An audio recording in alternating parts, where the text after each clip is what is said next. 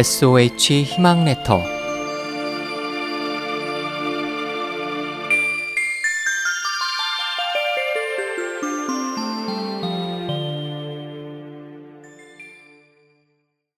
꾸짖으면 좀 더 나아질까 해서 묵자의 제자 중 한 사람인 경주자는 학문을 게을리하고 품행이 좀 단정치 못했습니다.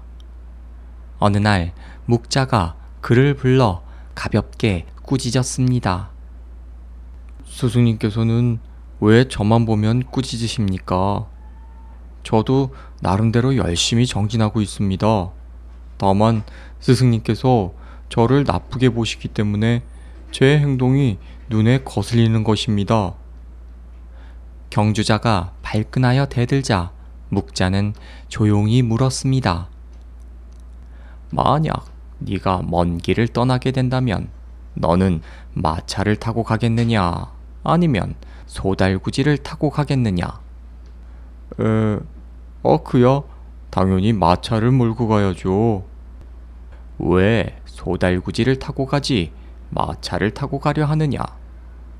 에이 스승님도 어 말은 채찍질을 하면 빨리 달리지만 소는 아무리 채찍질을 해도 속력을 낼 수 없지 않습니까? 그렇다. 내가 너를 자주 꾸짖는 까닭이 바로 이 이치와 같다.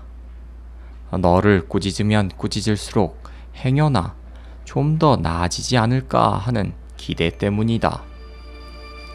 그 말에 경주자는 문득 깨달은 듯 고개를 숙였습니다.